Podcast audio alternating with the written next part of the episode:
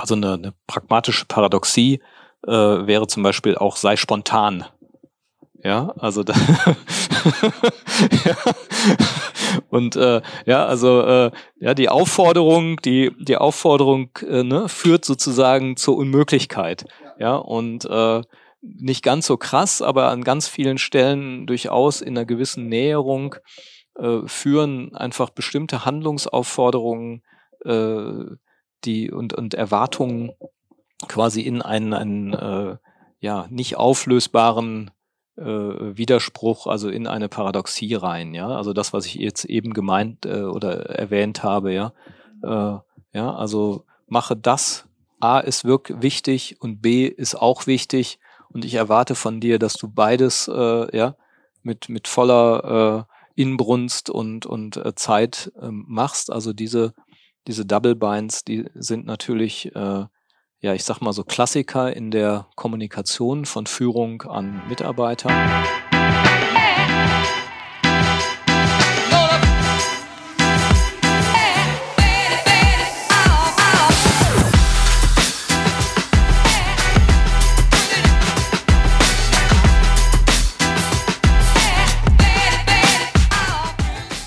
Herzlich willkommen zu Anti-Intuitiv, dem Podcast für systemisches Denken in der Wirtschaft. Wir haben lange nicht mehr zusammengesessen. Umso mehr freue ich mich, wieder den Holger Schlichting begrüßen zu dürfen. Hallo. Ja, hallo. Moin. Und auch den David Agert. Hallo. Hallo Martin. Wer jetzt den Tobias vermisst, den muss ich leider enttäuschen. Der hat für diese Aufnahme abgesagt. Wir grüßen ihn von hier aus und äh, beim nächsten Mal wird er sicher wieder dabei sein. Genau, Kinderbetreuung geht vor. Kinderbetreuung, äh, genau, in Corona-Zeiten geht das auf jeden Fall vor. Wir sollten eine Testfrage stellen, ob er auch hört, äh, ob er den Podcast auch hört äh, hinterher. Nein, genau. ja, warte, warte, warte. Ja, Moment, Moment, Moment, um ins Thema zu kommen. Ich behaupte, es ist unmöglich, eine Folge anti-intuitiv ohne Tobias aufzunehmen. Und trotzdem sitzen wir hier. Das ist ein etwas banales Beispiel, aber es führt ein Stück weit zu dem Thema, das wir haben, nämlich heute Paradoxien, Holger. So, und wie gesagt, auch wenn es unmöglich wäre, ohne den Tobias einen, Podcast aufzunehmen, trotzdem bekommen wir das hin. Wie bekommen wir das hin und wie können wir diese Paradoxie auflösen? Ja, Tobias, äh, danke. Äh, genau, mein äh, Job wieder, äh, so eine kleine Einladung zu sprechen und wir haben ja immer einen Begriff, über den wir reden ähm, zu dem Thema äh, anti-intuitives Denken, systemisches Denken in der Wirtschaft. Und äh, der Begriff ist eben die Paradoxie. Und äh, in dem Zusammenhang natürlich Paradoxie-Management und Entscheidung, weil in der Wirtschaft geht's ja, in, in äh, Organisationen allgemein geht's ja im Wesentlichen um Entscheidungen, daraus bestehen die. Und äh, Paradoxien entstehen immer dann, jetzt kommt quasi erstmal die, die basale äh, Definition, äh, wenn man sagt, äh, es gilt A, es gilt B und wenn A gilt, gilt B nicht. Ja, also das ist quasi ähm, eine äh, logische Paradoxie. Und äh, das heißt immer dann, wenn es um eine zweiwertige Logik geht, also um äh, die äh, ja, äh, wie war das? Tertium non datur, ein drittes gibt es nicht. Also äh, der Satz vom ausgeschlossenen Dritten, etwas kann eben entweder nur wahr oder nur falsch sein. Das ist quasi äh, in der Logik äh, zunächst mal so gesetzt. Und ähm, ja, wenn man sagt, äh, der nächste Satz ist wahr und ähm, der nächste Satz lautet dann aber, der nächste Satz ist falsch, dann erzeugt man äh, eine logische Paradoxie weil das eine immer auf das andere verweist, also selbstbezüglich ist und in dieser Selbstbezüglichkeit aber eben äh, quasi ein, ein Widerspruch entsteht, ein logischer Widerspruch entsteht. Und ähm, das interessiert zunächst mal vielleicht eher äh, Mathematiker oder Logiker oder äh, Semantiker, die äh, ja, feststellen, dass, dass im Sprachlichen ähm, nämlich nur dort äh, können Paradoxien entstehen dass im Sprachlichen eine, eine Paradoxie äh, gebaut wird. Interessant äh, wird das dann, wenn man feststellt, dass Organisationen um Paradoxien herum gebaut sind. Also äh, Organisationen im Wesentlichen strukturelle Widersprüche enthalten äh, die sich ähm, ja quasi in einer Einzelperson möglicherweise äh, befinden können, also in einem psychischen System existieren können, aber in der Organisation entfaltet werden. Und ähm, das hat ganz äh, praktische Folgen, nämlich, dass wir mit diesen äh, paradoxen Situationen, mit diesen Widersprüchen quasi äh, in tagtäglichen Entscheidungen konfrontiert sind. Ich werde gleich mal zu Beispielen kommen, um das ein bisschen anschaulicher zu machen. Und ähm, diese ähm, ähm, ja, Paradoxien, aber zunächst mal, weil wir äh, sehr hübsch auch äh, durch unser abendländisches Denken auf Logik gepolt sind, äh, eigentlich immer damit kämpfen, dass die ja eigentlich gar nicht möglich sein können. Und wir kommen aber zu dem Schluss als Systemiker, dass in, in sozialen Systemen, auch in psychischen Systemen, in allen Leben voraussetzenden oder auf Leben basierenden Systemen Paradoxien quasi eine notwendige, funktionale ähm, ja, Tatsache sind. So. Und das heißt, in der Welt der Sprache denken wir immer, das ist doch nicht logisch, das kann doch gar nicht sein, ja. Und ähm, dann entdecken wir aber, dass es äh, im, im Alltag quasi ständig darum geht, mit Paradoxien zu handhaben, äh, ja, zu, zu äh, ja, die zur Hand haben, umzugehen. Genau. Und ähm, naja, in dem Fall äh, hat das dann möglicherweise auch Folgen, auch auf die Person. Ein, ein praktisches Beispiel, äh, ich sag mal, 98 äh, Prozent aller Organisationen sind Familienunternehmen und ähm, die äh, Paradoxie des Familienunternehmens, und da werde ich jetzt mal ganz konkret, ist eben, dass es zwei Rationalitäten gibt, nämlich die Rationalität der Familie lautet, äh, ja, ähm, du bist zugehörig als ganze Person und äh, ja, also egal wie du jetzt bist, ja, ob du total inkompetent, total lieb, total böse bist, du bist immer Teil der Familie als ganze Person mit allen deinen Eigenschaften und im Unternehmen bist du äh, als kompetente Person engagiert, ja, also mit deinen Fähigkeiten, äh, mit deinen Kompetenzen. Und ähm, du bist in der Familie qua Geburt äh, beziehungsweise Heirat zugehörig und dann kommst du auch nicht mehr raus. Ja, du bist einmal, dr einmal drin, ist drin.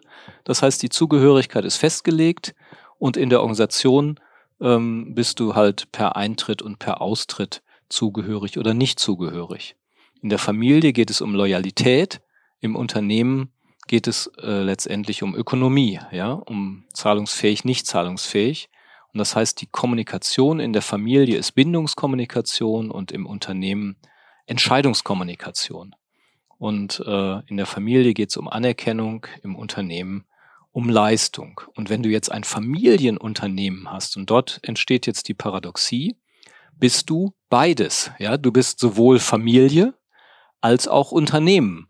Und das heißt, äh, ja, welche Rationalität gilt denn jetzt? Ja, gilt jetzt quasi die Rationalität, naja, weil du eben der Familie zugehörig bist, bist du auch dem Unternehmen zugehörig? Oder gilt die Unternehmenszuge äh, äh Unternehmensrationalität, du bist nur dann zugehörig, wenn du kompetent bist? Ja, und ähm, geht es jetzt, äh, ja, in der Kommunikation darum, dass wir über Entscheidungen im Unternehmen, über Ökonomie reden oder reden wir in dem Moment um Bindung und Loyalität, ja? Und äh, an dieser Stelle äh, entsteht sozusagen eine Paradoxie, ähm, die im einzelpsychischen System, also in der Einzelperson, äh, durchaus zu hohen Konflikten führen kann. Also Familienunternehmen, äh, das ist eine wissenschaftlich empirisch belegte äh, Erkenntnis, haben einen äh, äh, zur Folge einen wesentlich höheren, ich sag mal, Krankenstand, äh, einen wesentlich höheren Anteil an äh, psychischen Problemen zur Folge, als wenn du in einem, also nicht als Familienmitglied in einem Unternehmen arbeitest, ja, weil es einfach eindeutiger ist. Und ich würde so, also ich glaube sogar bei Familienunternehmen, äh, kannst du gerne korrigieren, aber dass dieses Muster, was du beschreibst oder diese, diese ähm, Situation, die du beschreibst, gilt dann ja sogar nicht nur für echte Familienmitglieder, weil das ja eine, eine Kultur ist äh, sozusagen, mhm. die eben äh, auch äh, dann das Unternehmen als solches prägt, was eben in Familienhand ist und äh, familiär geführt wird äh, vielleicht. Und in dieser Paradoxie ist man dann letztendlich auch als Mitarbeiter, obwohl man vielleicht gar nicht zur Familie gehört, aber man wird halt so geführt und lebt als Mitarbeiter in der Kultur, ja, wie als Teil der Familie, würde ich sagen. Also das, was du beschreibst, gilt dementsprechend nicht nur für die die wirklich in dem Unternehmen verwandt sind, sondern äh, ich glaube vielleicht in gemäßigter Form, mhm. aber das ähm, ja. letztendlich auch für Leute, die da angestellt sind beim Familienunternehmen, aber in, in der gleichen Paradoxie leben, äh, sozusagen. Ja. Vielleicht, also wir sind ja eingestiegen. Ich habe jetzt hier mein Beispiel mit dem Tobias gebracht.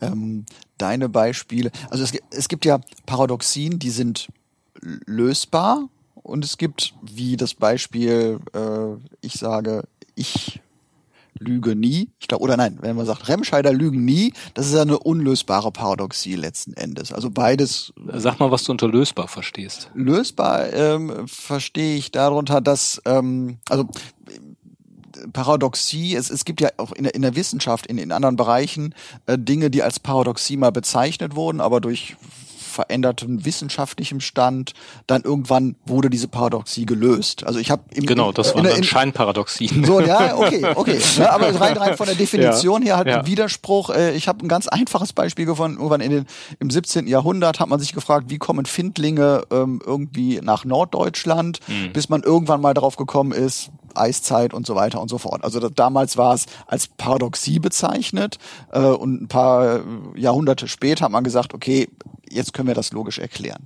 Und so sind ja rein von der Bezeichnung her Paradoxien auch lösbar, beziehungsweise auch, was ich ja noch, ich habe noch einen interessanten Satz gefunden, ähm, der da lautete, die Analyse von Paradoxien kann zu einer, zu einem tieferen Verständnis des betreffenden Gegenstandes beziehungsweise des Begriffes oder der, Situation führen, ähm, weil ich mich mit diesem Widerspruch auch stärker auseinandersetze, als wenn ich also mit einem Widerspruch stärker auseinandersetze, wie jetzt hier vielleicht bei Familienunternehmen. Vielleicht ist da die Auseinandersetzung mit diesen Werten stärker, weil es als Paradoxie wahrgenommen wird, anstatt als gegeben oder äh, halt ja genau als als als gegeben und nicht paradox.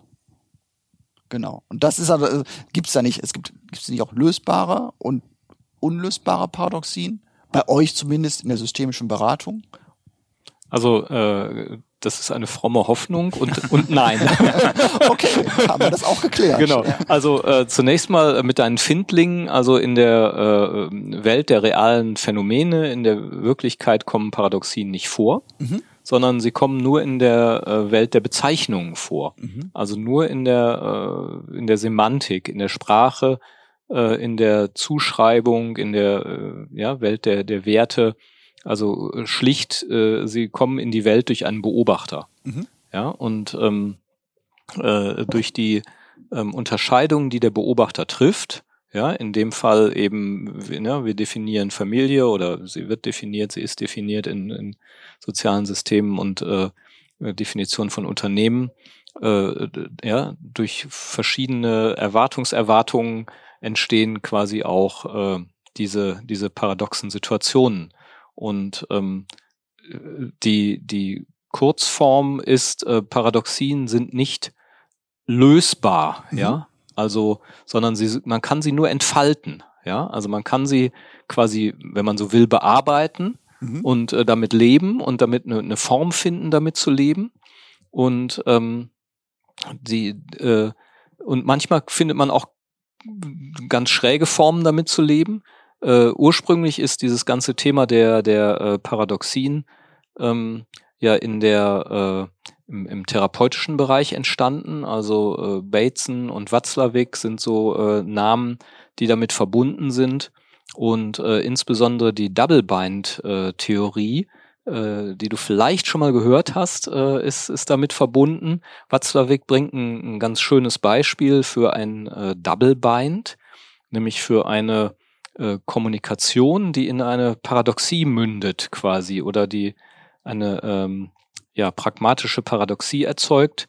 äh, ein schönes Beispiel. Der Sohn äh, ja, ist schon ein bisschen älteres Semester, äh, Junggeselle, lebt bei seiner Mutter, äh, bekommt äh, zu Weihnachten äh, zwei Krawatten von seiner Mutter geschenkt, eine äh, rote und eine grüne Krawatte mhm. und äh, sagt schönartig Danke Mama und am ersten Weihnachtsfeiertag äh, äh, kommt er also dann äh, ins Wohnzimmer und trägt die rote Krawatte. Und die Mutter guckt ihn ganz traurig an und sagt, ach, die grüne gefällt dir also nicht. ja, und ähm, ja, in, in dem Fall äh, ist das quasi eine pragmatische Paradoxie. Das heißt, äh, pragmatisch deswegen, weil äh, ähm, sie eine Handlungsaufforderung enthält, ja, mhm. beziehungsweise eine pragmatische Paradoxie, ein Double Bind, ist immer verbunden mit Geboten oder Verboten, die sich gegenseitig ausschließen. Ja, also äh, das, das enthält natürlich eine Menge Unausgesprochenes, aber in dem Fall würde ja das äh, Gebot äh, äh, lauten, zeige mir, dass du mich liebst, indem du äh, die Krawatten, die ich dir geschenkt habe, irgendwie wertschätzt, indem du sie trägst, ja. Äh, da es aber für den Sohn nicht möglich ist, beide Krawatten zu tragen oder es ist eben nur um einen gewissen Preis herum möglich. Üblich, ja. ja? Genau. Also Watzlawick sagt, er hat jetzt in dem Fall nur die Möglichkeit bad or mad, ja. Also entweder er ist böse, ja, weil er trägt nur die eine und äh, liebt deswegen seine Mutter nicht ausreichend, weil er eben ihr Geschenk nicht würdigt, oder er trägt beide Krawatten, dann ist er eben mad, ja. Und ähm, diese Double-Bind-Situationen, die eben in äh, ja, äh, Familien sehr häufig vorkommen, deswegen äh, diese, diese pragmatische Paradoxie des Double Bind äh, kommt eben im Wesentlichen aus der Familientherapie, ähm, die ähm, hat noch wesentliche Voraussetzungen, nämlich man kann das Feld nicht verlassen, also man kann aus der Familie nicht raus, warum auch immer, aus emotionalen Gründen. Und äh, es besteht ein Verbot der Metakommunikation. Also ein echter Double Bind entsteht dann, wenn man über die Situation nicht sprechen kann. Also wenn man sagen könnte, ach Mutter, wie soll das gehen? Ja, mhm. zwei Krawatten gleichzeitig funktioniert ja nicht. Und äh, das wäre äh, sinnhaft in, und würde nicht auf Ablehnung stoßen oder zu einer weiteren Folge, nämlich wenn du mit mir diskutierst, liebst du mich nicht oder ähnliche Sachen, ja, äh, dann, also wenn man äh, sozusagen nicht darüber kommunizieren darf, dass diese, diese Handlungsaufforderungen widersprüchlich sind, dann erzeugt man einen, einen wirklichen Double Bind. Und ähm, diese äh, Geschichte einer pragmatischen Paradoxie als Double Bind taucht in Unternehmen gar nicht mal so selten auf. Nicht in dieser verschärften Form, wie es teilweise äh, mit, mit äh, ja, Kindern ist in, in psychotischen Familien, aber äh, durchaus in einer äh, widersprüchlichen Handlungsaufforderung, über die man nur begrenzt oder gar nicht sprechen darf. Also ein Klassiker bei unseren Kunden ist zum Beispiel die Erwartung an das mittlere Management, macht zu 100 Prozent euren operativen Job, ja, mhm. guckt, dass ihr endlich mehr verkauft, guckt, dass ihr richtig Gas gebt mit unserem bisherigen Geschäft und was ist eigentlich mit den Innovationsprojekten? Ja, also wo engagiert ihr euch eigentlich in den strategischen Aufgaben? Warum denkt ihr nicht strategisch mehr mit? Ja, und ähm, diese äh, Double Binds, die die quasi dann durch die Erwartungen erzeugt werden, führen äh, ja eben in der Regel zu Bad or Mad. ja, meistens zu Bad. Äh, man sagt, äh, das mittlere Management ist wirklich total unfähig also die schaffen das nicht. Äh, ja, wir früher, wir haben das einfach geschafft. Und ähm, jetzt kann man sagen, diese Handlungsaufforderung sei gleichzeitig zu 100 Prozent operativ tätig und gleichzeitig äh, ja mindestens zu 20 oder 30 Prozent noch strategisch engagiert äh, mit Zukunftsprojekten. Ähm, das funktioniert entweder über die äh, Zeit, ja, man kann ähm, jetzt verschiedene Formen der Auflösung von Paradoxien äh, ähm, also, Entschuldigung, von Entfaltung, Entfaltung von Paradoxien, genau. nicht Auflösung. Was macht man jetzt damit? Genau, genau das wäre jetzt eine interessante ja, Frage. Ja. Genau, Entfaltung von, von Paradoxien äh, beobachten. Erstmal, wenn du sagst, äh, 100% ist eben 100% und mehr geht nicht, ja, dann kann man äh, ja entweder sagen, doch, geht doch, man arbeitet einfach länger, mhm. was ja theoretisch aber an den 100% nichts ändern würde. Also du kommst aus der Paradoxie, aus der sprachlichen Sicht nicht heraus. Mhm und ähm, jetzt habe ich ja eingangs gesagt, Organisationen sind um Paradoxien herum gebaut. Also es gibt eine ganze Menge dieser ähm, ja, typischen Paradoxien in Organisationen und man löst die gewöhnlich auf, zum Beispiel über Aufspaltung, ja, indem man nämlich sagt, äh, wir differenzieren uns aus. Wir ähm, haben nämlich die einen, die sind zu 100 Prozent im Vertrieb und können dort widerspruchsfrei und konfliktfrei dem operativen Tagesgeschäft nachgehen. Und wir haben Leute, die beschäftigen sich mit Innovationsprojekten und die können zu 100 Prozent und widerspruchsfrei ähm, äh, dem nachgehen. Ja? Und äh, in dem Moment äh, werden, werden sozusagen diese Paradoxien, die ein Einzelner nicht äh, bewältigen kann, quasi äh, verteilt, aufgespalten und damit äh, entfaltet. Ja? Sie bleiben grundsätzlich vorhanden. Warum?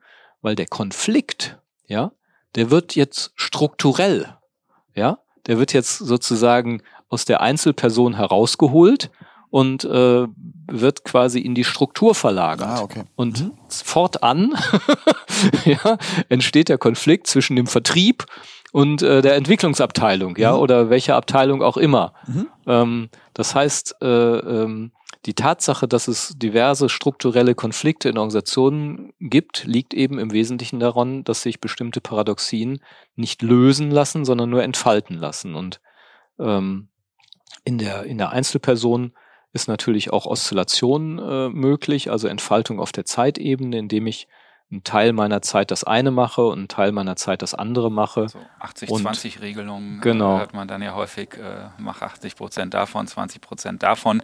Aber äh, die zugrunde liegende Paradoxie ist damit ja nach wie vor da, mhm. sozusagen. Mhm. Aber okay. durch eine äh, ja, Zeiteinteilung sozusagen äh, wird versucht, damit einen Umgang zu finden. Mhm. mhm. Und ähm, ein und weil das die Basis vieler Konflikte ist und auf der anderen Seite eben äh, untrennbar verbunden ist mit der Art, wie wir entscheiden. Äh, deswegen ist, ist äh, das sogenannte Paradoxie-Management oder die Beschäftigung mit diesem Phänomen, Phänomen eben eine der zentralen äh, Aufgaben und Herausforderungen äh, des Managements. Ja? Mhm.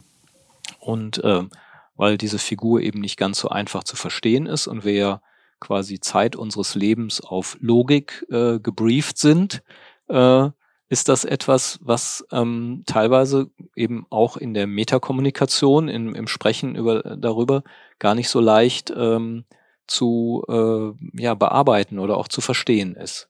Also das bedeutet, das erste Grundgesetz lautet Verzicht auf Leugnung. Ja, also äh, in dem Moment, wo man auf, auf Leugnung verzichtet und feststellt, naja, ähm, sowohl als auch, äh, ja, ist, ähm, ja, ist eben in, in sozialen Systemen nicht entweder oder die Ultima Ratio, sondern im Zweifelsfall eben sowohl als auch, lassen sich bestimmte scheinbar äh, unlösbare Paradoxien eben doch mindestens äh, über die Zeit entfalten. Und ähm, das ist äh, im Zweifelsfall von außen gesehen äh, nicht immer äh, so elegant, ja, wie vielleicht in der Mathematik, aber äh, möglicherweise eben extrem zielführend. Und das wissen, wissen natürlich operative Manager schon immer, ja, weil Muddling Through, äh, ja, das eine tun, das andere nicht lassen, mhm. ist die zentrale Überlebensstrategie, ja. Und äh, nur jemand, der versucht, rein logisch zu handeln, ist A gefährdet, entweder äh, depressiv zu werden oder eben in den Burnout zu kommen äh, ja, und auf jeden Fall nicht äh, in der Lage, äh, äh, pragmatisch zu entscheiden. So. Mhm. Naja, und dabei ist es äh, letztendlich egal, äh, auf welcher Ebene ich versuche, die Paradoxie zu entfalten. Also äh, schraube ich an der Zeiteinteilung der einzelnen Person und gestatte der sozusagen, sich irgendwie zwischen diesen beiden Polen äh, die, die Zeit zu verteilen. Mhm. Oder äh, versuche ich es strukturell zu lösen, äh, wie Holger gerade sagt, indem ich verschiedene Zuständigkeitsbereiche, verschiedene zuständige Personen habe. Ähm, in, in beiden Fällen äh, wird es den Punkt geben, wo das Ganze besprochen werden muss. Mhm. Und entweder, es ist mal etwas vereinfacht gesagt, im Mitarbeitergespräch mit der einzelnen Person mhm. oder im Managementteam zusammen mit dem Entwicklungsverantwortlichen und dem Vertriebsverantwortlichen mhm. mhm. oder wie auch immer. Also äh, an irgendeiner Stelle wird diese Paradoxie äh, sichtbar werden. Mhm. Oder äh, sagen wir mal, äh, ich, es, ich bin gut beraten, diese Paradoxie sichtbar zu machen und besprechbar zu machen an einer Stelle. Ich kann es natürlich auch äh, negieren und ignorieren, aber das führt nicht dazu, dass sie nicht existiert. Also im Gegenteil. Ich, ich, ich wollte gerade sagen, also ja. das, äh, das Besprechen, das klingt mir, das, das Aussprechen, ne? also das Aussprechen zu können und dementsprechend das auch äh, äh anzunehmen. Ähm, wie so oft fühle ich mich da auch dann selbst ein Stück weit ertappt, genau an der mhm. Stelle, ne? wo, wo man dann halt letzten Endes äh, genau in dieser Situation ist oder diese Situation ähm, heraufbeschwört. Du hast jetzt, wenn ich das richtig verstanden habe, das erste Grundgesetz, wiederhol es nochmal bitte. Verzicht auf Leugnung. Verzicht auf Leugnung, genau. Genau. Gibt's also äh, ja genau, mindestens um eben äh, äh, ja, da hinzukommen, das hat natürlich viel, viel mit auch unseren Werten zu tun. Also in dem Moment, wo du äh, äh, ja auch sprachlich beobachtest, dass Leute von glasklar oder eindeutig reden, mhm. merkst du äh, ja, dass du ähm, ja es möglicherweise mit einer einer schwierigen Situation zu tun hast. Ja, also auch das zum Beispiel Erwartungen an äh, an Führung sind ja häufig verbunden mit Eindeutigkeit und äh, Führung äh, bedeutet aber in der Regel häufig eben tatsächlich oszillieren zwischen verschiedenen Optionen. Mhm. Ja? Also wenn du zum Beispiel, und ich sag mal, die, der absolute Mode, äh, die Modeparadoxie äh, der letzten Jahre ähm, ist ja bekannt unter dem Namen Ambidextrie. Ich weiß nicht, ob wir hier schon mal drüber gesprochen haben. Haben wir schon mal. Ja, die Beidhändigkeit äh, bedeutet ja Ambidextrie. Man muss das immer mit einem schönen neuen Label versehen, damit man es als äh, Beratung verkaufen kann ähm, ändert aber nichts an der, an der äh, Grundfigur. Wir als äh, Systemiker haben ja eher sozusagen die, die äh, tiefer liegende Theorie dazu und brauchen nicht unbedingt diese Mode-Etiketten, aber in dem Fall äh, geht es um die Unterscheidung zwischen Exploitation und Exploration, also darum, äh, dass man einerseits seine Prozesse ständig optimieren muss und auf der anderen Seite äh, muss man auch äh, seine ähm, Geschäftstätigkeit innovieren, was ja nichts anderes bedeutet, als dass man das, was man ständig optimiert, an anderen Stellen auf einmal komplett auf den Kopf stellen muss, ja. Mhm, mhm genau. ja? Und ähm, ja, jetzt kann man natürlich sagen, ja, was denn nun? Ja, also muss ich denn jetzt hier irgendwie den Prozess optimieren oder muss ich ihn total wegschmeißen und durch was total revolutionäres, disruptives ersetzen? Ja, und ähm, jetzt lautet die Antwort quasi, ja, beides. Und äh, was aber im Prinzip noch keine Handlungsanleitung dafür bietet, zu sagen, ja, wie denn eigentlich? Und ähm, die äh, ja auch von Organisationstheoretikern wie Karl Weig empfohlene Methode ist, äh, seinen Leuten zu sagen, ähm, wir müssen jetzt in Zukunft äh, alles anders machen, ja, nach den neuen Plänen, die wir jetzt hier vorliegen haben. Und übrigens, bis wir nicht wissen, ob das funktioniert, machen wir erstmal weiter wie bisher. ja, das heißt, ja, und ähm, also das heißt, der Lösungsweg des, des äh, ja, Managers ist tatsächlich die paradoxe Kommunikation, zu sagen, sowohl als auch, es gilt das Alte und es gilt das Neue. Und äh, wir probieren in der Entfaltung über die Zeit vorsichtig, ob das Neue nicht doch funktioniert.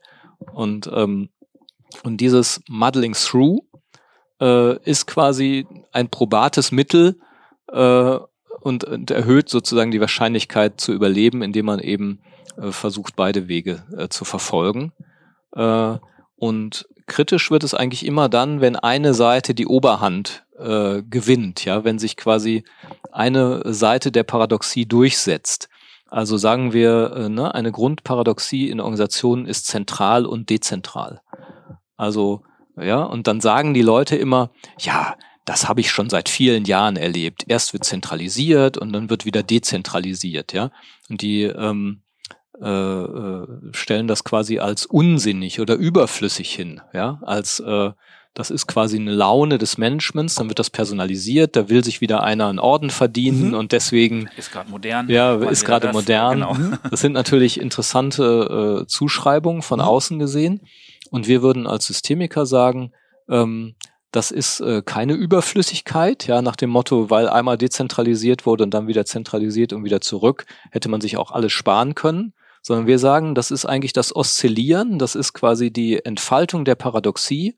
Äh, und ähm, natürlich geht man an so eine Grenze ran und wenn man merkt, man hat wieder zu viel äh, dezentralisiert, muss man auch wieder ein bisschen zentralisieren.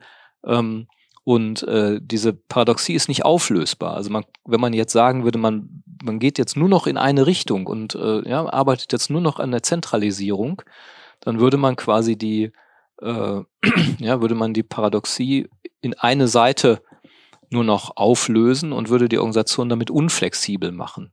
Das heißt, ein gewisses Maß an Oszillation in der Organisation ist quasi notwendig, um diese Paradoxie zu entfalten weil es, warum? Weil es kein richtig und falsch gibt, ja, weil es. Also, ich wollte gerade sagen, also das ist ja auch, ich könnte mir vorstellen, beruhigend. Macht es nicht einfacher, aber äh, schon auch beruhigend, dass man genau viele man arbeitet ja auch oft so, ne? Genau dieses mal so, mal so. Äh, das Problem wird es sein, das in eine Struktur zu bringen, mhm. das bewusst zu machen, dieses Oszillieren und nicht ähm, aus dem Bauch heraus. Du wolltest noch was sagen. Ja, ne? gutes äh, Thema. Ich äh, war gerade noch äh, bei dem Beispiel Zentralisierung, Dezentralisierung, um nochmal so deutlich zu machen, warum nicht das eine, warum nur das eine, nicht nur das eine sinnvoll ist. also Dezentralisierung ist bis zu einem bestimmten Maße vielleicht gut, weil Entscheidungen schnell möglich sind, weil Entscheidungen am Kunden schnell möglich sind, führt aber bei einer zu starken Betonung vielleicht auch letztendlich zum Auflösen der gemeinsamen Idee dieser Organisation. Also weil äh, das Ganze zerbrückelt in, äh, in Einzelteile und es eben äh, ja nicht mehr die gemeinsame Idee gibt, während die Zentralisierung, um das nochmal pragmatischer zu sagen, äh, wahrscheinlich auch viele Vorteile hat, äh, was effiziente Prozesse angeht, was Gleichförmigkeit in unterschiedlichen Teilen der Organisation angeht, aber vielleicht am Ende dazu führt, ähm, entscheidende Impulse zu übersehen, weil äh, die Spitze halt nicht alles sehen kann, was vielleicht äh, dezentral in der Peripherie äh, gesehen wird und was am Ende dazu führt, einen wichtigen Marktimpuls vielleicht zu übersehen und äh, sich am Ende überflüssig gemacht zu haben. Und das sollte es einfach noch mal ein bisschen pragmatischer machen, warum beide äh, Perspektiven äh, wichtig sind. Heißt aber auch, ich muss mir als Unternehmer oder das Unternehmen oder die Organisation muss sich seiner Paradoxien ja auch bewusst sein. Also muss sie ja auch, ich meine, Paradoxien, die ne, so aus, klingen auch immer so ein bisschen so Gott gegeben, finde ich. So. Also jetzt nicht so als äh, Bestandteil eines Unternehmens. Ne, aber im Idealfall bin ich mir dieser Paradoxien ja auch bewusst, um sie auch dann äh, entsprechend zu schätzen, zu, zu danach zu arbeiten. Das ist, äh, würde ich sagen, natürlich die, die höchste Kunst. Ich glaube, dass ähm, viele Organisationen auch ganz erfolgreich damit sind, ähm, äh, unbewusst äh, zu oszillieren zwischen bestimmten Polen und äh, das ja auch bis zu einem bestimmten Maß äh, funktionieren kann. Aber um da auch den Bogen ein bisschen zu unserer Arbeit zu schaffen, äh, ist natürlich letztendlich das Ziel, ähm, also äh, man kann ja nie alles sehen, was da ist. Also jeder sieht immer nur den Ausschnitt der Wirklichkeit, den er gerade sehen kann und sehen will. Aber äh, letztendlich, je mehr Punkte es gibt, wo man so Paradoxien auch bewusst wahrnimmt und ausspricht und zum Thema macht, desto besser kann es für die Organisation sein. Wobei auch das wieder kein absoluter Wert ist. Also auch da muss man wieder oszillieren. Wenn man ständig äh, damit beschäftigt ist, über seine Paradoxien mhm. zu sprechen, äh, kommt man vielleicht auch nicht mehr zum Arbeiten. Also das mhm. ja, wäre auch da die Überspitzung. Mhm. Aber letztendlich ist das, glaube ich, ja auch, und was heißt glaube ich, also das ist ja die Idee auch äh, verschiedener Ansätze, die, die gerade in sind, die so aus der agilen Welt kommen, äh, solche Beobachtungszyklen äh, sozusagen und Besprechungszyklen ähm, standardisiert in den Alltag zu integrieren um bestimmte Dinge zu sehen und äh, besprechbar zu machen. Also ein Beispiel, was wir äh, gerade begleiten, ist eine Firma, die äh, im Anlagenbau äh, tätig ist und einen, einen großen Bereich Auftragszentrum hat, äh, eine Abteilung mit, mit über 30 Leuten. Die bestand früher aus verschiedenen einzelnen Abteilungen, die quasi nachdem ein Produkt verkauft ist, dann in verschiedenen Schritten äh, projektiert und, und kaufmännisch nachbearbeitet und ähnliches.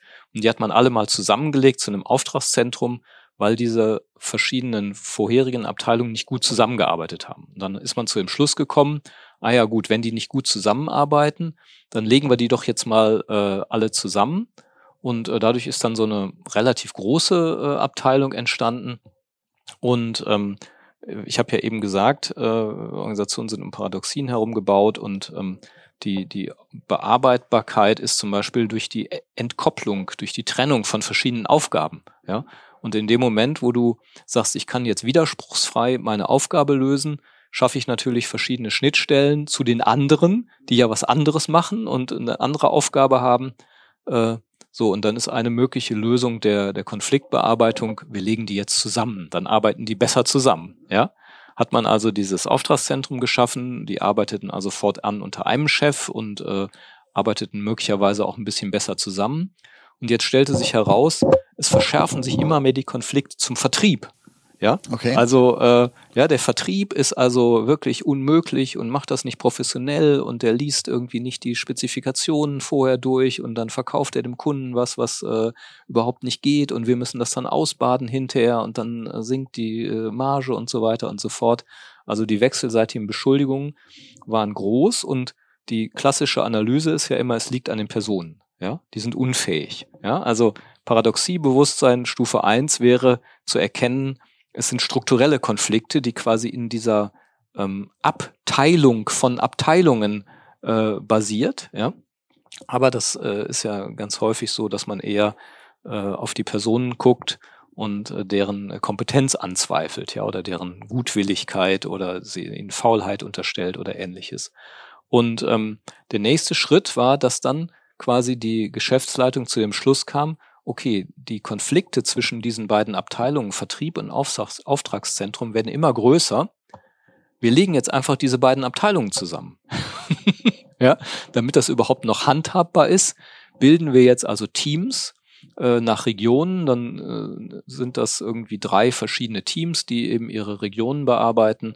Und äh, fortan sollen die doch dicht beisammensitzen, an einem Ort, an einem Tisch am besten. Und äh, dann werden also diese diese Konflikte äh, besser bearbeitet. Und ähm, ja, äh, unsere erste Reaktion war zu sagen, naja, das, was ihr macht, ist, ihr löst jetzt diesen Konflikt nicht auf, ja, also man hätte auch sagen können, ihr löst diese Paradoxie nicht auf, ja, dass die einen das machen sollen und die anderen in der gleichen Zeit das machen sollen und die beiden Sachen eben äh, sich zum Teil gegenseitig ausschließen, ja, hundertprozentige Kundenorientierung im Vertrieb, äh, der alles macht, macht er möglich, ja, zu einem günstigen Preis. Auftragszentrum sagt, nein, es ist gar nicht alles möglich und nicht Kundenorientierung, sondern wir müssen ja auch auf uns gucken und ja, habt ihr das mal gelesen hier, das, was der alles haben will, das geht alles gar nicht. Also ähm, diese, diese Paradoxie lösen die jetzt auf, indem sie das in ein Team verlagern. Und wir sagen, das Einzige, was ihr macht, ist den Konflikt jetzt ins Team verlagern. Er rückt also noch näher an die handelnden Personen ran und es erfordert jetzt eine größere Kompetenz der einzelnen Personen, äh, quasi äh, jeden Tag im Angesicht des anderen mit diesem Konflikt umzugehen, als es vorher der Fall war. Ja, also die Abteilungen ja machen äh, erfordern weniger personale Konfliktlösungskompetenzen, ja, weil man arbeitet widerspruchsfrei und überlässt es dem Chef, sich mit den anderen zu kloppen und kann ansonsten schlecht über die anderen reden und äh, ja, hofft, dass es eben funktioniert. Jetzt erleben wir aber gerade eine Renaissance nochmal der Teamarbeit, die ja eigentlich schon seit den äh, 50er, 60er, 70er Jahren eigentlich ihre erste Hochphase erlebt hat. Und ähm, in Teams werden sozusagen äh, äh, die Konflikte entfaltet, die sich ergeben aus eben einerseits der Funktionsorientierung, nämlich man hat quasi Rollen, Stellvertreter für bestimmte äh, ja, Gebinde, Vertrieb oder ne, Projektierung oder sowas. Und auf der anderen Seite der Personenorientierung, also das, was ich eben anhand des Familienunternehmens, ja, die Rationalität der Familie und die Rationalität des Unternehmens äh, genannt habe, äh, taucht im Team wieder auf, nämlich die Rationalität der Funktionsorientierung. Ich bin für Aufgabe A und die Rationalität der Personenorientierung. Ja, also es geht um die ganze Person mit all ihren Eigenschaften und die ist jetzt äh, ganz nah dran quasi und auch Wir mit sind ihren. Doch ein Team. Ja, genau.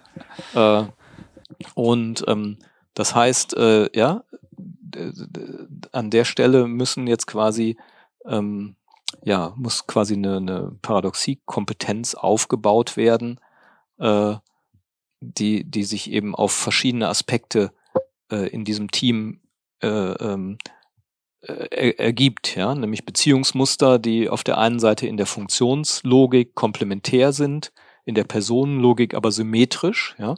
Also auf der einen Seite ja, habe ich meine Fachspezialität, auf der anderen Seite sind wir aber gleichberechtigt, ja. Also all diese äh, grundsätzlich konfliktär angelegten Dinge müssen dann da sozusagen rein transportiert werden. Und äh, am Ende des Tages könnte man also sagen, mit einer reinen Umstrukturierung, Umgestaltung ist noch nicht so furchtbar viel gewonnen, sondern es hat eher damit zu tun, wie wir dann, wie wir die Dinge deuten. Also sind wir in der Lage, uns überhaupt erstmal dieser strukturellen Konflikte bewusst zu werden, statt zu personalisieren, also deutlich zu bekommen, es hat einen organisationalen Kontext, in dem wir das Ganze, äh, in dem wir unsere Konflikte bauen.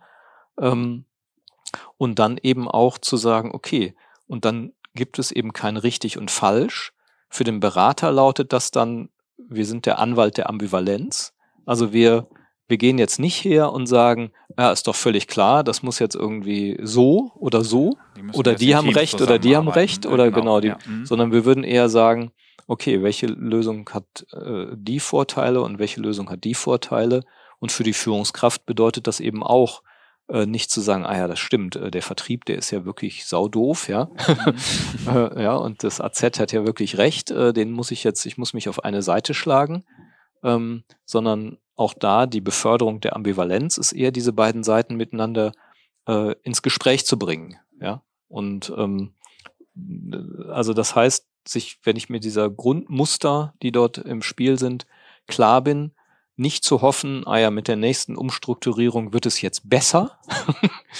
Möglicherweise wird es passender, ja, für den Kunden, für die Marktbearbeitung kann das schon sein, ja, dass es erstmal passender wird, aber es wird nicht also im Sinne von, ja, es wird nicht gelöst. Genau, ja? Also dein Findling, genau, äh, dein Findling in der. Lüneburger genau. Heide, äh, ja, wenn ich mir den jetzt anders erklären kann, äh, dann habe ich das vielleicht, kann ich das abhaken und bei Wikipedia einstellen und dann mhm. kann ich mich was Neuem genau. widmen. Aber äh, in dem Fall ist eben keine Lösung in Sicht, sondern nur eine ähm, ja, konstruktivere oder weniger konstruktive Bearbeitungsweise. Naja, das hängt auch damit zusammen, wie genau ich dann äh, zum Beispiel die Strukturveränderung vollziehe oder eben nicht äh, vollziehe und was ich da äh, mitdenke. Also äh, gehe ich davon aus, ich ändere die Struktur und die arbeiten jetzt in Teams und glaube eigentlich oder hoffe, jetzt ist es gelöst. Mhm. Sagen wir halt, hm, vielleicht äh, ist es nicht so einfach. Mhm.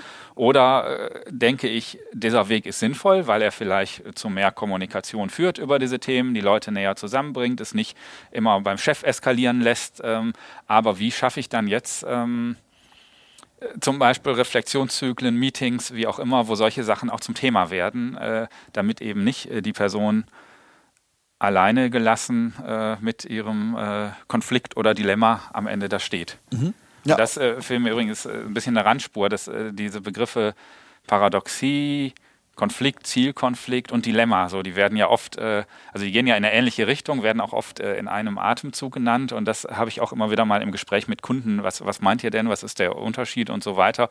Und ich glaube, es ist ja immer ein bisschen, bleibt es eine Definitionsfrage.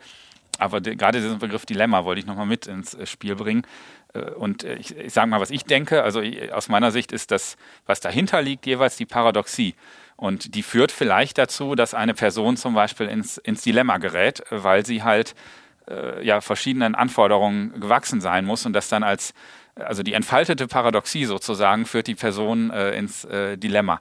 So wäre mein, ähm, meine Definition oder mein Verständnis, aber ich würde jetzt nicht meine Hand dafür ins Feuer legen, ja, ja, dass doch. das die einzig wahre ist. Würde ich auch mal also, so. Okay, mhm. das, äh, ja. Also Ambivalenz und Dilemma sind sozusagen, ist das Erleben eines psychischen Konfliktes, mhm. also das findet dann in der Person statt, die das als Dilemma erlebt. Ja. Äh, und ähm, aber die, die Figur, das Muster ist quasi die Paradoxie. Ja. Und ähm, und wenn man also auf die Organisation guckt, ist man, äh, dann hat man oft das Wort Zielkonflikt, weil halt zum Beispiel verschiedene Abteilungen erstmal unterschiedliche Ziele verfolgen, also Vertrieb und Entwicklung zum Beispiel. Ähm, und äh, letztendlich ist das, was man dann pragmatisch als Zielkonflikt ähm, bezeichnet, eben auch ausgelöst durch die zugrunde liegende paradoxe Situation. Mhm, genau. Ja, okay. Mhm. Und äh, spannend wird es eben immer dann, wenn, wenn quasi diese äh, pragmatischen Paradoxien, also die, diese widersprüchlichen Handlungsaufforderungen eben quasi in so einen, äh, ja, in so einen negativen Zirkel führen. Ja, also wenn, wenn quasi, also eine, eine pragmatische Paradoxie äh, wäre zum Beispiel auch sei spontan. Ja, also da Sehr schön, ja.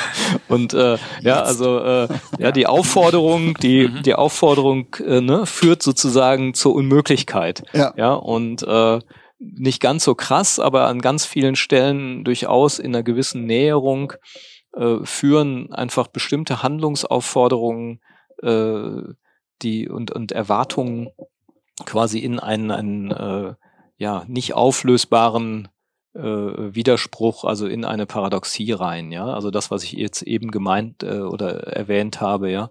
Äh, ja, also mache das. A ist wirklich wichtig und B ist auch wichtig und ich erwarte von dir, dass du beides äh, ja mit mit voller äh, Inbrunst und und äh, Zeit äh, machst. Also diese diese Double Binds, die sind natürlich äh, ja, ich sag mal so Klassiker in der Kommunikation von Führung an Mitarbeiter, äh, ohne dass die sich dessen bewusst sind, ja. Also das ist quasi schon, schon Teil der, der Organisationskultur, mhm. so. Und, ähm, ja, also ich erwarte von dir, dass du jetzt wirklich mal eigenständig äh, Verantwortung übernimmst. Ja, also das ist ja einer der absoluten Klassiker, ja. dass sich äh, Führung äh, ähm, ärgert, dass äh, das mittlere Management keine Verantwortung übernimmt. Ja? Und äh, in dem Moment, wo das mittlere Management Verantwortung übernimmt, sagt die Führung, ja Moment, aber so haben wir es nicht gemeint, ja.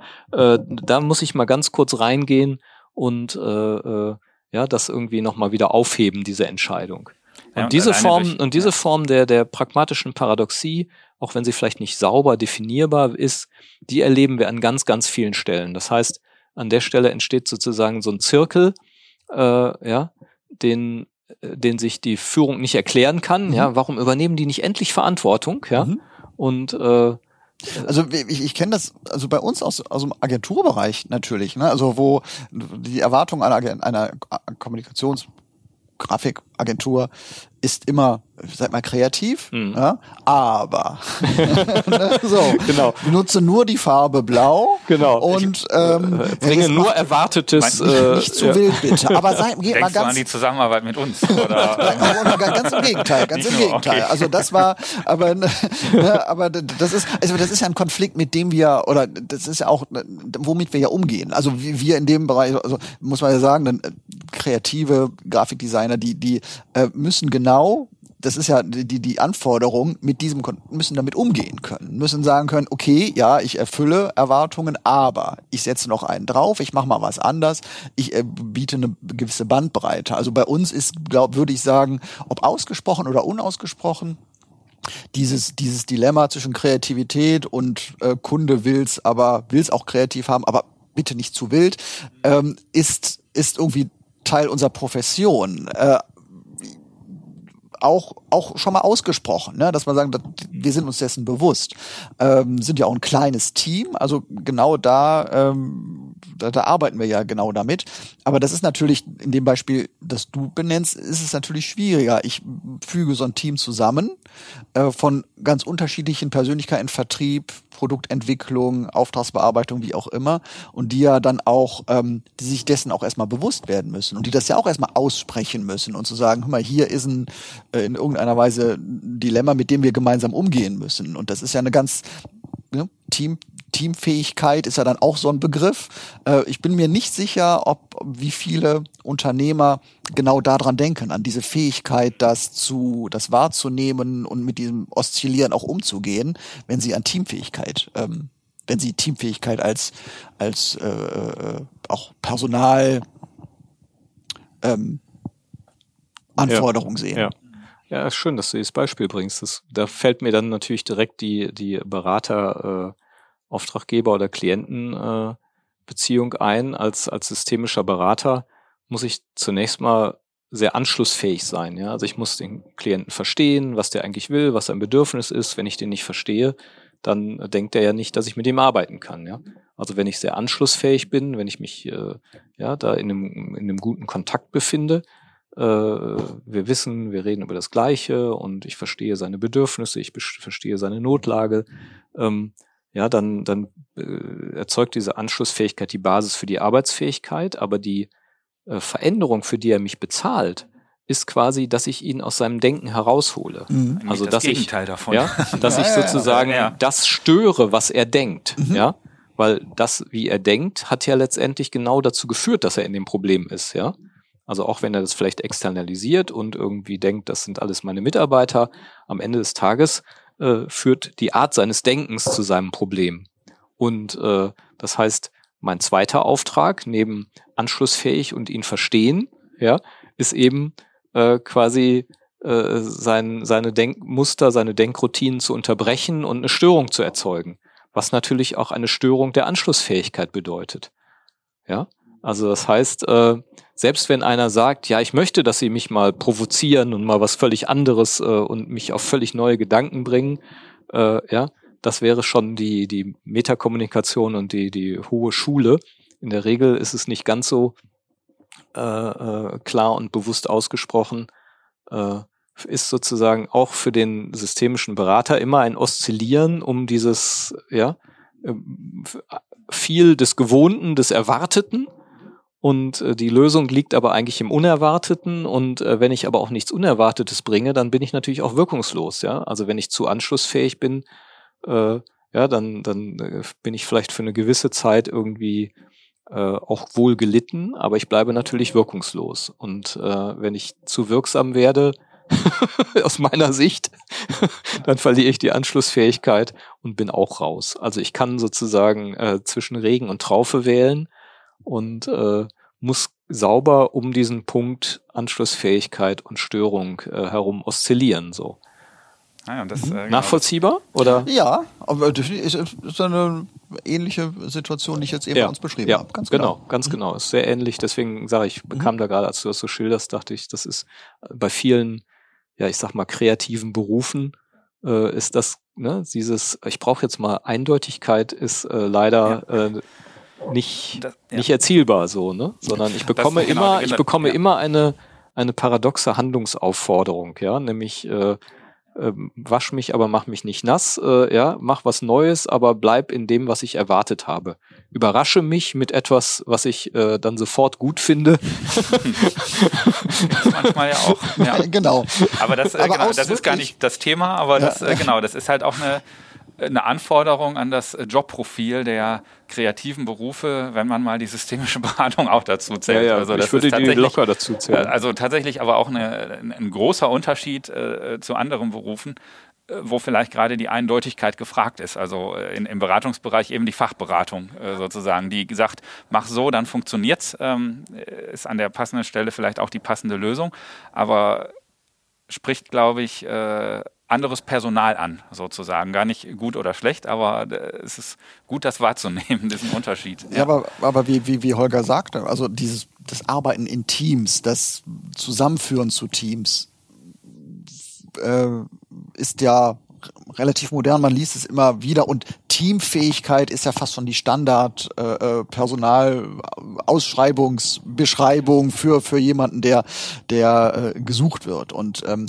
ich denke genau das ist halt dann da die Schwierigkeit vielleicht, die man bei einem Team dann nicht so im, im Auge hat, äh, ähm, wie gesagt, ich glaube, da denken die wenigsten dran, äh, wenn sie an, an den Begriff teamfähig denken. Und das gehört ja dann für mich auf jeden Fall dazu. Oder ich muss die Leute halt dahin bringen, wenn sie in Teams in irgendeiner Form zusammengeführt werden, dass sie sich dessen oder dieser, dieser Struktur dann auch bewusst werden. Und das macht es ja nicht unbedingt einfacher, weil ich mir halt nicht sicher bin, inwieweit ähm, ich jetzt in, in deinem Beispiel vom Auftragszentrum Vertrieb werden zu Teams, zu regionalen Teams zusammen, inwieweit wollen das Menschen überhaupt dann da so Thema, so ja. ähm, also diese dieses dieses Oszillieren sozusagen auf mich übertragen zu bekommen und ich muss das jetzt aussitzen und ich muss jetzt oszillieren. Ich ja, als genau. jemand, der auf genau. einmal da, also, sitzt. Manche sind froh darüber, sage, dass ich möchte nur eine Maschine so ist, Genau, es nee. gibt auch das Gegenteil. Also Ganz es, genau. Eine, es ist einfach eine personale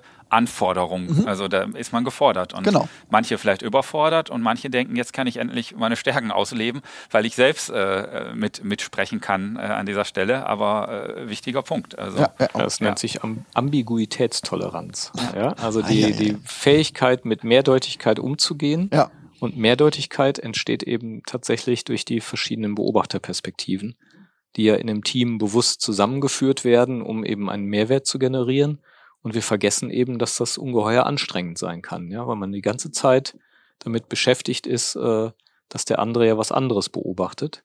Mal ganz abgesehen davon, dass äh, Beobachtung in sich Paradoxien erzeugt. Ja? Also die Paradoxie der Beobachtung liegt darin, dass du äh, quasi durch die Beobachtung, durch die Unterscheidung, die du vornimmst, ja eine Einheit teilst, ja, in eine Zweiheit und ähm, du aber immer nur die eine Seite dieser Unterscheidung beobachten kannst. Ja, also in dem Moment, wo du auf etwas guckst, sagst du ja, nimmst du ja eine Unterscheidung vor von etwas anderem. Ja, und das andere kannst du aber nicht beobachten. In dem Moment, wo du die Unterscheidung beobachtest zwischen den beiden Dingen, die du unterschieden hast, erzeugst du eine neue Unterscheidung. Ja, also äh, die wiederum auch einen blinden Fleck produziert. Also jede Beobachtung erzeugt permanent einen blinden Fleck. Und ähm, ja, also mit dem Hinsehen wirst du blind, um das mal, äh, ja, um quasi die Paradoxie nochmal zuzuspitzen. Und natürlich deine eigene Beobachtung, deine eigene Perspektive führt zu deiner äh, äh, Blindheit. Und ähm, du wirst jetzt unentwegt von dem anderen darauf hingewiesen, dass du ja blind bist durch deine Beobachtung. Ja, mhm. das musst du ja auch erstmal aushalten. Ja, mhm. dass das, ja. ja, dass eben äh, je genauer du hinkommst, umso blinder wirst du und der andere, der in deinem Team sitzt, äh, ja, führt dir das also ständig vor Augen. Und äh, damit ist es vielleicht erstmal nicht schlecht, seinen Frieden zu finden, ja. Und, und wir sind quasi aber unentwegt gebrieft worden, über Jahrzehnte Schule und Studium immer in richtig Falschkategorien zu denken und nicht in beobachterabhängig, beobachterabhängigen äh, Wahrheiten, außer man hat sich intensiv mit äh, Quantenphysik und mit äh, Relativitätstheorie beschäftigt, ja, dann hat man vielleicht einen, einen etwas äh, ja, besseren Blick auf diese Dinge. Aber ansonsten ähm, ja, wird man immer mit, mit richtig und falsch konfrontiert. Und äh, ja, so werden wir sozialisiert, um dann in äh, übergreifende Teams entlassen zu werden genau. und, und zu merken, hm, komisch, äh, ja. Und wir bekommen es ja auch jeden Tag in der Politik vorgemacht, äh, dass es ja anscheinend auch nur richtig oder falsch gibt und auch die äh, ja, Erwartungen der Bürger sind ja auch an richtig oder falsch. Selbst wenn sich Politik in unbekanntem Terrain bewegt und äh, tatsächlich nicht richtig oder falsch handeln kann, sondern nur handeln kann und äh, ja, über Oszillation probieren kann, ein, eine bessere Entscheidung zu treffen, ja, die aber immer retrospektiv auseinandergenommen wird. In, also ja, an der Stelle äh, merken wir, wie wenig systemisch äh, die Sichtweisen unseres Alltags sind, ja. Ja, das äh, nochmal als äh, kleine Schlussbemerkung zu. genau. Ähm, äh, wir haben es nun mal eben mit einer hohen äh, Komplexität unserer Weltgesellschaft zu tun und aus der Nummer kommen wir nicht raus. Wir können das ignorieren, dann äh, äh, wissen wir, was richtig und was falsch ist, aber ähm, wir treffen damit vielleicht nicht immer die besseren Entscheidungen. Und die, die Lust aufs, äh, aufs Anderssein oder die Lust auf andere, äh, das äh, fiel mir noch als etwas vereinfachte Übersetzung auch ein. Ich glaube, die, das hilft sowohl Führungskräften, Managern als auch vielleicht bei der Bewältigung des Alltags eben diese Wahrnehmung, wenn andere Leute andere Meinungen haben, heißt das nicht unbedingt, dass die einen richtiger oder falscher sind, so, sondern und äh, ich glaube eine Fähigkeit, wo wo jeder sich weiterentwickeln kann, ist erstmal äh, den Eindruck zu haben, ah, das ist äh, interessant. Es ist ähm, äh, also interessant im, im wahrsten Sinne des Wortes, nicht im symbolischen Gehalt. Ähm, also äh, die Lust darauf, ja, sich mit Menschen zu umgeben, die auch anders denken.